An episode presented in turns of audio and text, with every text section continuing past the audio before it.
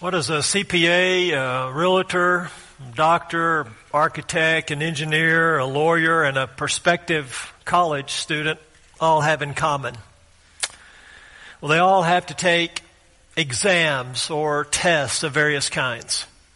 They have to uh, qualify to hold such a license or to practice such a profession. Prospective college students uh, sit for the ACT or the SAT test so that they may qualify to be college students.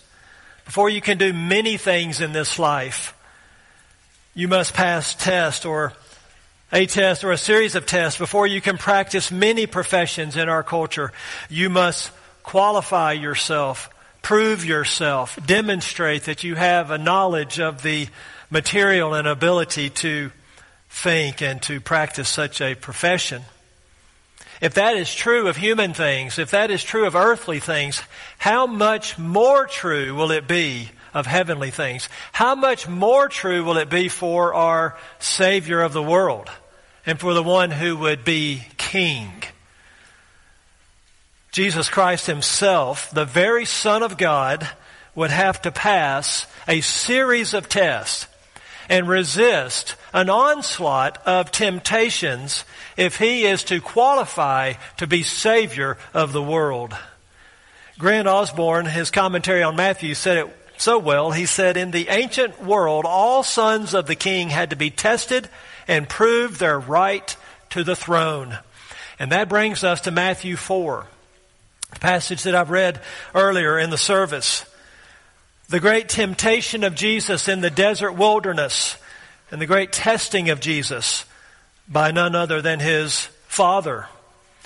In fact, Matthew 1 1, if you want to go back and glance at that, the record of the genealogy of Jesus, the Messiah, the son of David, the son of Abraham, from Matthew 1 1 through Matthew 4 11, is a series of qualifying tests for this Messiah, for this Son of God. And in fact, as we walked through this, and we already have, Jesus has checked every single box with an affirmation, with a resounding yes, he qualifies.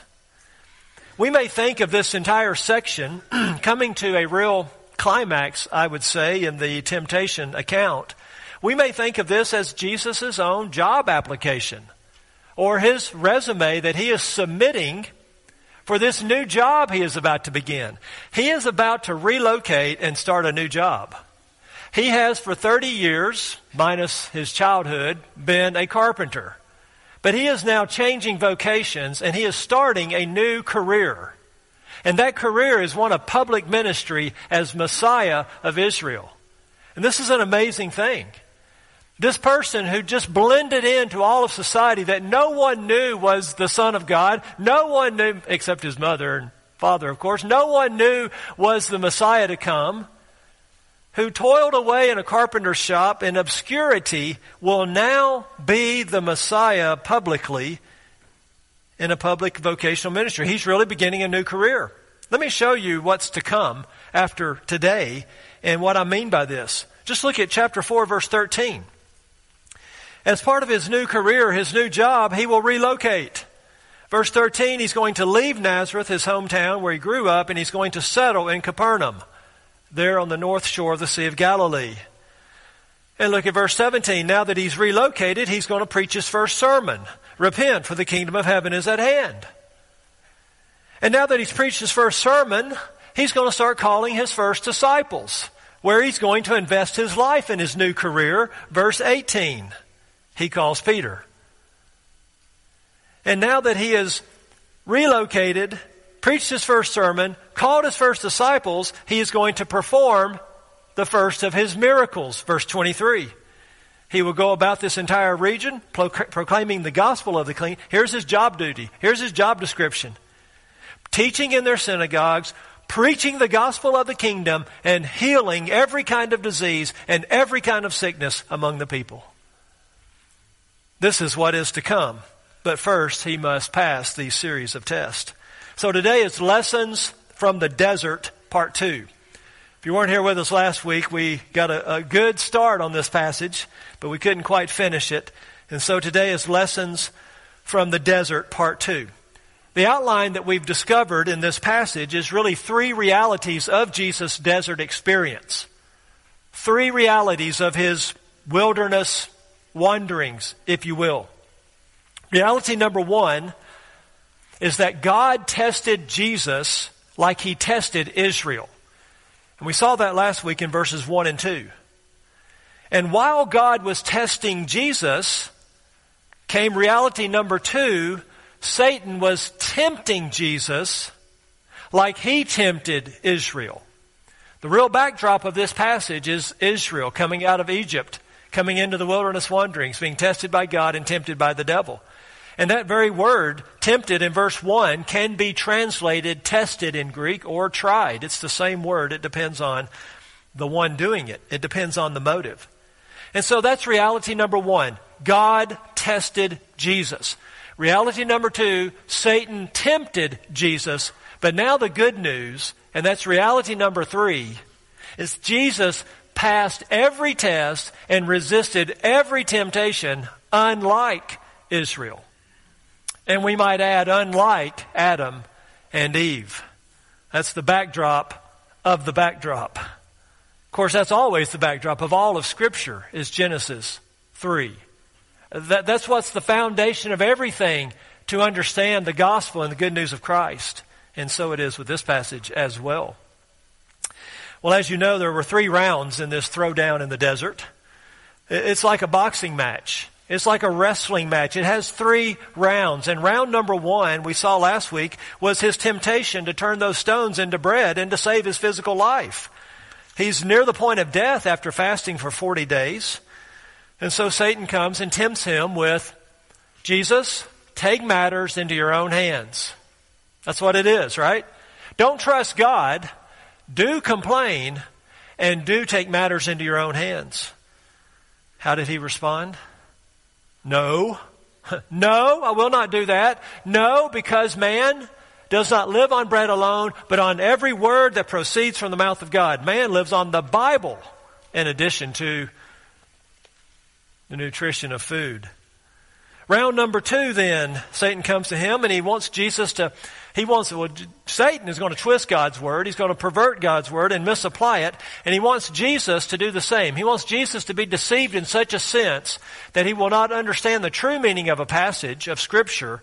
He will twist it into a fleshly, selfish act Okay, this goes on all the time. God, Satan is using human instruments to twist Scripture to get people to do selfish, fleshly acts based on the Bible. That's what he's trying to get Jesus to do. He wants them to make a grandiose display, make this spectacular showman like display of jumping off the temple and forcing God's hand of protection. Because I guess hypothetically, if he had done that, God would have had to rescue him via angels. This would not be the plan of the cross, of course. It's all hypothetical, but he wants him to jump off and force God's hand of protection. And Jesus says, no. No. Why? Because God is to be trusted, not tested. God is to be trusted, not tested. That's verse 7. So that was round one. Score goes, a victory goes to Jesus. Round two, the scorecard shows Jesus won round two completely. But round three, round three would be the greatest temptation yet. Satan is building up to his greatest temptation yet. And it comes in verses 8 and 9. If you'll look at them again with me. Again, the devil took him to a very high mountain. It's only speculation as to what mountain that might have been. And showed him all the kingdoms of the world and their glory, and said to him, All these things I will give you. I will give you right now if you fall down. If you will prostrate yourself on your face before me and worship me. This was likely a vision.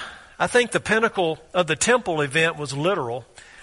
And this could be, but I, I lean more here toward this was some type of vision that Satan took Jesus to in this very high mountain. Because he's showing him now all the kingdoms of the entire world. but not just their realm, not just their reign. He wants to show him all of their what?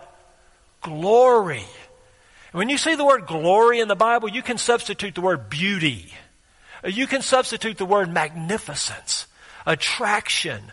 He's going to show Jesus all of the earthly kingdoms of man and all of their beauty, all of their attraction of every kind. This is where I believe the devil is throwing down the gauntlet. The devil is opening up and using up his entire arsenal here. This is round three. He's going for broke. He is throwing every possible temptation at Jesus in this vision. Showing him all of these things and saying, I can hand this over to you right this moment if you'll do this one simple thing. Now, you remember we said last week that each of the temptations recall a testing of Israel in the desert and a failure of Israel in the desert. The first temptation of, of uh, stones to bread recalls Israel grumbling from their hunger in the, in the desert, right? Give us bread to eat. Okay, here's bread. Give us meat to eat. Okay, here's meat. Give us water to drink. The second temptation was them testing God at Meribah for water and God providing. This temptation recalls another failure of Israel in the wilderness. It recalls their idolatrous worship of the golden calf. This recalls Exodus 32, where they brought their gold together and Aaron threw it into the smelter and, you know, in Aaron's words, out popped this golden calf that they all began to worship and sing to and dance around and who knows what else went on around that golden calf. Now you'll notice here that Jesus does not say to Satan when he says, I will give, I will give all these things to you. Jesus does not say, no, you won't, you're a liar. Jesus does not say, you don't have it to give. He doesn't say any of these things because it was absolutely true. Satan did have it to give. Satan could have given him all of these things. Jesus himself says in John 14, 30 of Satan, he is the ruler of the world. Ephesians 2, 2 says that he is the prince of the power of the air. The Bible says that he is the God, little g, of this world who blinds the minds of the unbelieving. That's 2 Corinthians 4, 4. And he holds them captive. Every unbeliever is held captive by the devil to do his will. 2 Timothy 2, 26. So he has the kingdoms of the world in the palm of his hand. He has the great men and women of the world, the great CEOs of the world, the great politicians of the world, the great minds of the world. If they're unbelievers, they are held captive by the devil to do his will.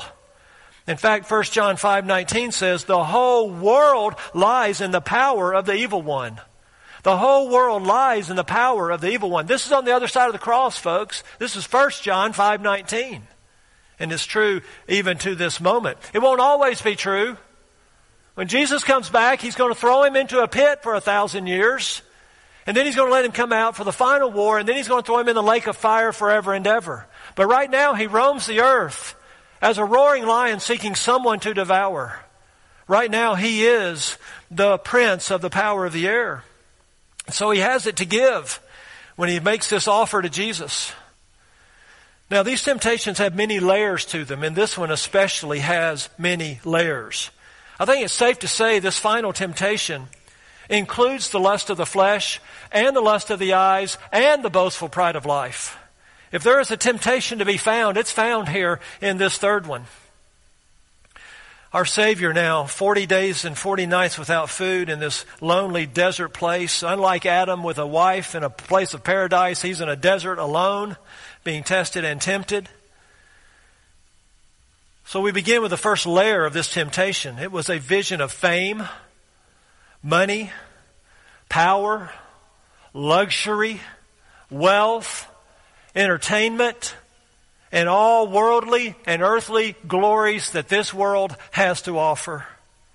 What Satan showed him in this vision was a snapshot of all of the pleasures of food and drink and women and servants and slaves of every kind. He showed it to him all in a flash of a moment on this one condition fall down and worship me. And now Satan is showing his true colors. Satan, Satan is showing what he was after all along from the very beginning. It's no more if you are the Son of God. It's no more since you are the Son of God. He's discarded that kind of language and he is revealing his true self. He is wanting the worship of God the Son. He has thrown down the gauntlet. That's the first layer of the temptation here. Don't ever believe that you face a temptation that Jesus Christ didn't face. Just because they're not spelled out here, one, two, three in this passage. You have never faced a temptation that Jesus Christ didn't face. He faced them all into their ultimate measure. But beyond these worldly pleasures that Satan is tempting him with, beyond the lust of the flesh and the lust of the eyes, there is a more tempting temptation here that is the deepest and the strongest temptation of all. What Satan is offering Jesus is to bypass the cross and have the kingdom now. He is offering him a shortcut. You see, the world belongs to Christ and he will have it one day. And all the kingdoms of the world will be crushed and his kingdom will be set up and he will reign in the millennial kingdom and then forever and ever. The earth is the Lord's and all it contains. God is the ultimate ruler of it all, even over Satan, of course. And so this would all be Jesus's one day. It is his inheritance. That's why he will be able to say in a few passages, the meek shall inherit the earth, and he is the meekest of the meek. The temptation here is Jesus bypassed the cross and seize your kingdom now. You can have it now. This is to appeal to his pride, if he had any. This would be to appeal to the boastful pride of life. What Satan is, is saying to Jesus, what he's whispering to Jesus, is Jesus, come over here and let me show you a shortcut. He's like a slimy used car salesman. Check out this shiny, comfortable crown that you can have instead of a bloody, shameful cross. Here, Jesus, have the crown without the cross. Who wants to suffer? Who wants to bleed? It's not unlike his message to Eve. God's holding out on you, Jesus. Worship me and I will give you everything right now. God is withholding from you. I want to give it all to you right now without the suffering, without the cross, without the wrath of God. He wants him to not have to go through the Garden of Gethsemane if he will simply do this very simple. How, how much trouble is it to fall down and worship Satan? His temptation then is rule my kingdom now instead of dying for God's. And we face the same temptations. You see, the devil has no new tricks. He doesn't. He just redoes the same old ones from all the way back to the garden and beyond. We face the same temptations then. Think about it. Temptation number one find your life and your comfort in food, not God's Word. Is that not a temptation? Is that not a reality of our culture? Find life and find comfort in food. We all wrestle with this. We all struggle with this at one level or another. Not in God's Word. This was simply the lust of the flesh. It's never enough. It's never good enough. It's, it's just this constant, constant thinking about and pursuit of bodily pleasure, of, of our appetite of our belly. No one in here is exempt. No one in here is sinless on this front. Or the second temptation, test God instead of trust God. In other words, this temptation says see to believe instead of believe to see. You must see to believe instead of believe, and you will see. This is lust of the eye. God, prove yourself. God, put on a display. God, let me see something of evidence of you. God, show me evidence that you are real. Instead of trusting God. Or how about this third one then? Shortcuts that avoid humble suffering. This is the boastful pride of life. anything that appeals to our pride or feeds our pride or protects our pride. Here is a shortcut that you can avoid humble suffering. This is a temptation we all face. How often Satan has tempted us with a shortcut that will keep our pride intact and minimize minimize our suffering.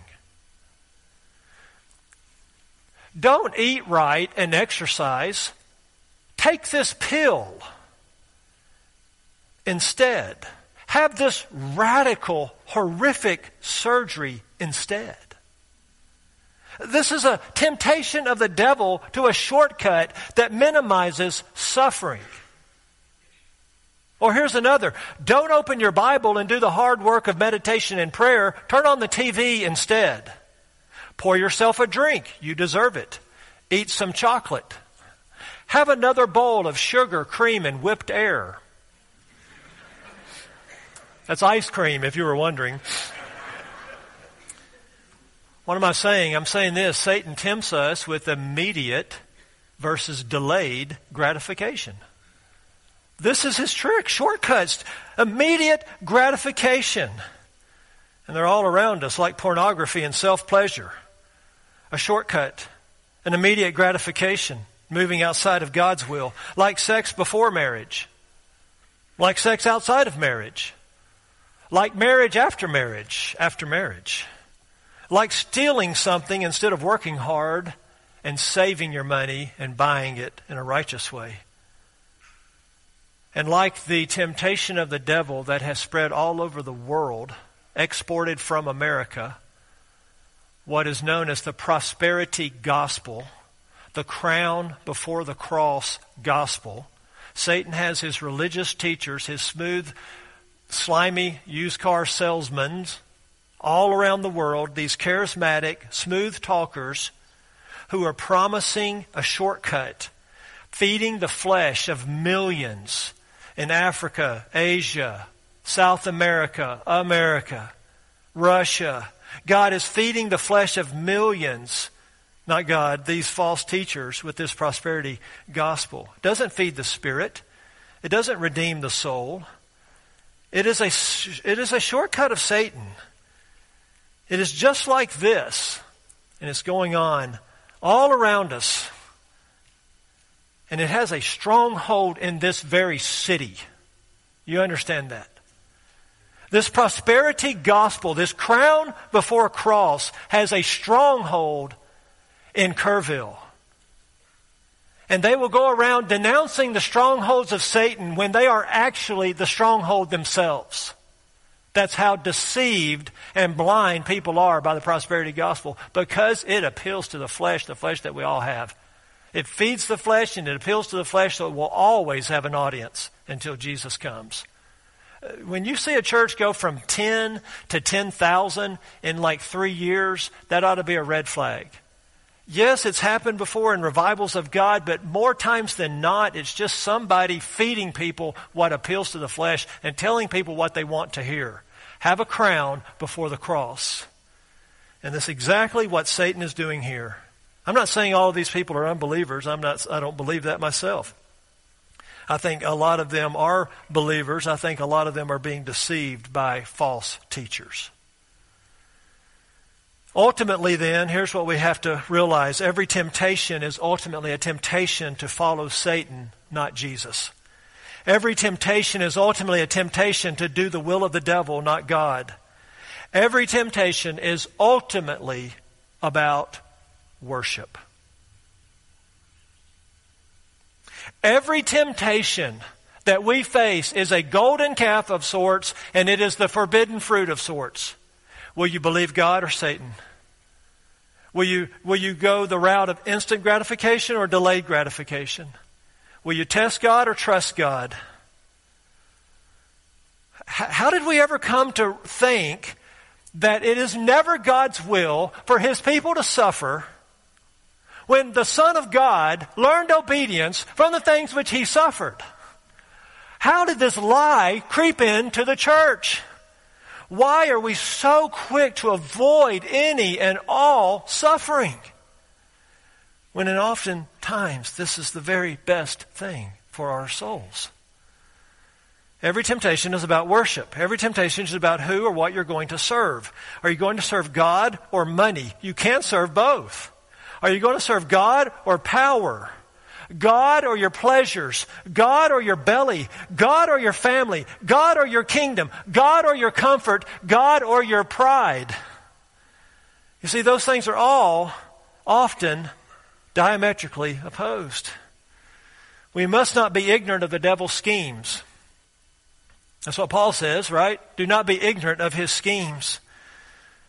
Thank God he has no new tricks. He's not really creative. He's a counterfeiter. He's a copycat. He's not creative. He's not made in the image of God like we are. He was an angel that's fallen. The same three temptations that he used on Jesus were the same temptations he used on Israel in the desert and the same three temptations he used on Eve in the garden. Turn these stones into bread. She saw that the tree was good for food. Jump from the temple for a spectacular rescue. She saw that it was a delight to the eyes. Gain the whole world. She saw that the tree was desirable to make one wise. Lust of the flesh, lust of the eyes, and the boastful pride of life. So, what did Jesus do with this third temptation? Did he argue with Satan? Did he negotiate with this terrorist? No, he did not. Did he entertain the offer? Did he consider it for a moment? No. He took control of the situation, is what he did. He took charge. And he said in a command, Satan, get away from me. Leave, Satan. And Satan left. When he addressed him by name, first time he does so, addressing him by name, calling him out, Satan must comply because Satan is standing before his creator. He quotes to him Deuteronomy 6:13 as if to say, I will never worship you, Satan.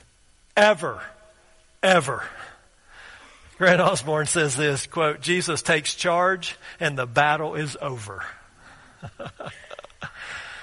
Go, Satan, for it is written, You shall worship the Lord your God and serve him only. The key command that Satan himself violated. Satan then slinks away into the shadows. And who takes his place? Angels. Satan, tail tucked between his legs, utterly defeated, slips away, Luke says, until an opportune time. And in his place come angels of God to minister to Jesus Christ. How would they minister to him? Well, surely they brought food. If ravens can bring food to Elijah, then certainly angels can bring food to Jesus food and water. They bring to him protection from wild beasts that Mark talks about. They come to his aid. They are God's messengers of help and, and mercy for Jesus in this moment. And how interesting it is that God would save him physically using angels. Because this was the very trap of the second temptation. This was the very deception that, that Satan wanted to use on him. What Jesus refused to get by the, by force of a faithless and grandiose display in the second temptation, he now receives through waiting on the Lord. He now receives in delayed gratification because he's trusting God every moment of his life. Three rounds, three utter and complete defeats of Satan, three resounding victories of Christ, and this throwdown in the desert. What is the main lesson then from the desert? What is the main lesson? Well, Jesus passes every test from God and he resists every temptation from Satan and he qualifies therefore to be our Messiah, our King, our Savior. The main lesson from the desert is believe in Jesus. Trust in Christ and Christ alone. That's the main lesson here. He was earning our salvation. He was earning our righteousness. He did all of this not for his own sake, but for our sakes. He did all of this in our place, identifying with us, identifying with his people. So unless you have passed every test of God and resisted every temptation, unless you have obeyed every command in the Bible, and unless you have never sinned, I highly recommend that you put the full weight of your heart and soul on Jesus Christ and leave it there. The full weight of your trust and dependence and leave it there on Him. That's step number one. And then step number two, turn to Him in your temptations. Dear believer in Christ, turn to Jesus in your temptations. We don't defeat Satan. Jesus did. We resist a defeated devil. Isn't that good news? We resist a defeated devil. Greater is he who is in you than he who is in the world. The devil cannot make you do anything. Just as Jesus commanded him to go away, so we are promised, James 4 7, resist the devil and he will flee from you. Resist the devil and he will flee from you. It doesn't say rebuke the devil. It doesn't say chase after the devil. It doesn't say try to go bind the devil. It says to stand your ground in the gospel and resist the devil. And he has nowhere he can go from that point on. Put on the full armor of God, stand firm in the truth of the gospel, and resist him, and he will flee from you. This is the good news of the gospel because Jesus Christ is the victor over Satan we follow a champion who took off the head of Goliath. He crushed the head of the serpent, and we'll see that in full bloom in time. Remind yourself as you're tempted, Satan cannot make me do anything. I am never going to be a victim of Satan if I am in Christ. I am not afraid of him. I will resist him because Jesus has crushed his head, and God will soon put him under our feet. Beloved, Satan is no equal of Jesus. This is not some this is not some cosmic battle of equal forces. Was the temptation real? Yes, because Jesus was fully human. But could he have sinned? No, because he was fully God. And this is no yin yang. This is no good versus evil. This is no Star Wars. This is our Creator God crushing Satan step at a time through His Son Jesus Christ.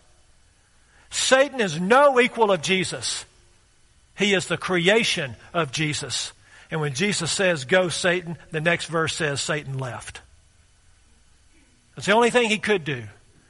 He must obey. So, Unless you have passed every test and resisted every temptation and obeyed every command, and unless you have never sinned, you need to put your full weight of trust of your heart and soul on Jesus Christ. And then what? Turn to Him in every temptation because the devil is not finished with us. Just as Luke says, he waited until an opportune time to come back at Jesus. Let me finish with this one last qu- uh, question and answer. How do we resist then? If we're learning lessons from the desert, how do we resist? I said it last week. We don't resist by quoting verses at the devil. We resist by obeying the verses that we quote at the devil. Now, listen, you can't quote what you don't know. You can't quote what you haven't memorized. So it really begins with memorizing and knowing Scripture. We got to have more in our arsenal than John 3:16. I mean, that's like that's like, you know, all you have is a butter knife. I mean, you need a Swiss army knife, right? You need the little scissors and the file and the saw and the you need all kinds of instruments here to, to take on the, the devil. And those what, that's what verses are. It's what the Word of God is. So how do we reserve, re- resist him? First, we've got to know, but it goes so far beyond that. We've got to trust. We've got to believe the Word of God, live on the Word of God, feed ourselves on the Word of God because we know this is our life. And we know there's a real enemy who wants to take us down and minimize our witness and discourage us and weaken us We know He is real. We know He is there. And so we must live on the Word of God. Every word that proceeds from the mouth of God. Not picking and choosing what we like about the Bible, but every word that proceeds out of the mouth of God. Verse 4. All Scripture is inspired by God, and all Scripture is profitable. All of it. For teaching, for correction, for reproof, for training in righteousness, so that the man of God may be adequate, equipped for every good work. We, need to be in all of the Word of God and be familiar with all of it to the best of our ability. And so we've got to know the Word of God, and then we trust the Word of God. We feed ourselves on it. We live by it. It's our daily bread. But even that's not enough. There's one more thing we must do if we are going to resist the devil. We must know it, trust it, and obey it. We must do what it says if we hope to resist his temptations. In fact, we can just start right here with what Jesus has obeyed. We start by remembering that we do not live on bread alone, that we are to trust God, not test God, and that we are to worship the Lord our God and serve Him only. Let's pray. Father, we thank you for the fullness of your revelation in the Bible, these 66 glorious books of your truth, and we thank you for the fullness of your revelation in Christ. And we thank you that it was this Christ who resisted him in the desert who would defeat him at the cross. In his most humiliating moment, in his greatest moment of suffering, he would actually there disarm the rulers and authorities in the heavenly places, and he would defeat the devil, and he would draw all men to himself, he said, if I be lifted up. So we thank you for the victory of the cross and the empty tomb. We thank you for a risen Savior ascended at your right hand. We thank you that he saves whomever he wants, whenever he wants, wherever he wants, because he is the authority over Satan. And when he says, release my captive, Satan must comply. We pray, dear God, that today our Lord Jesus would issue his authoritative word to our enemy who's right now holding captive a lost soul. And our Lord Jesus would command him, release my captive. Let my people go. We pray in Jesus' name. Amen.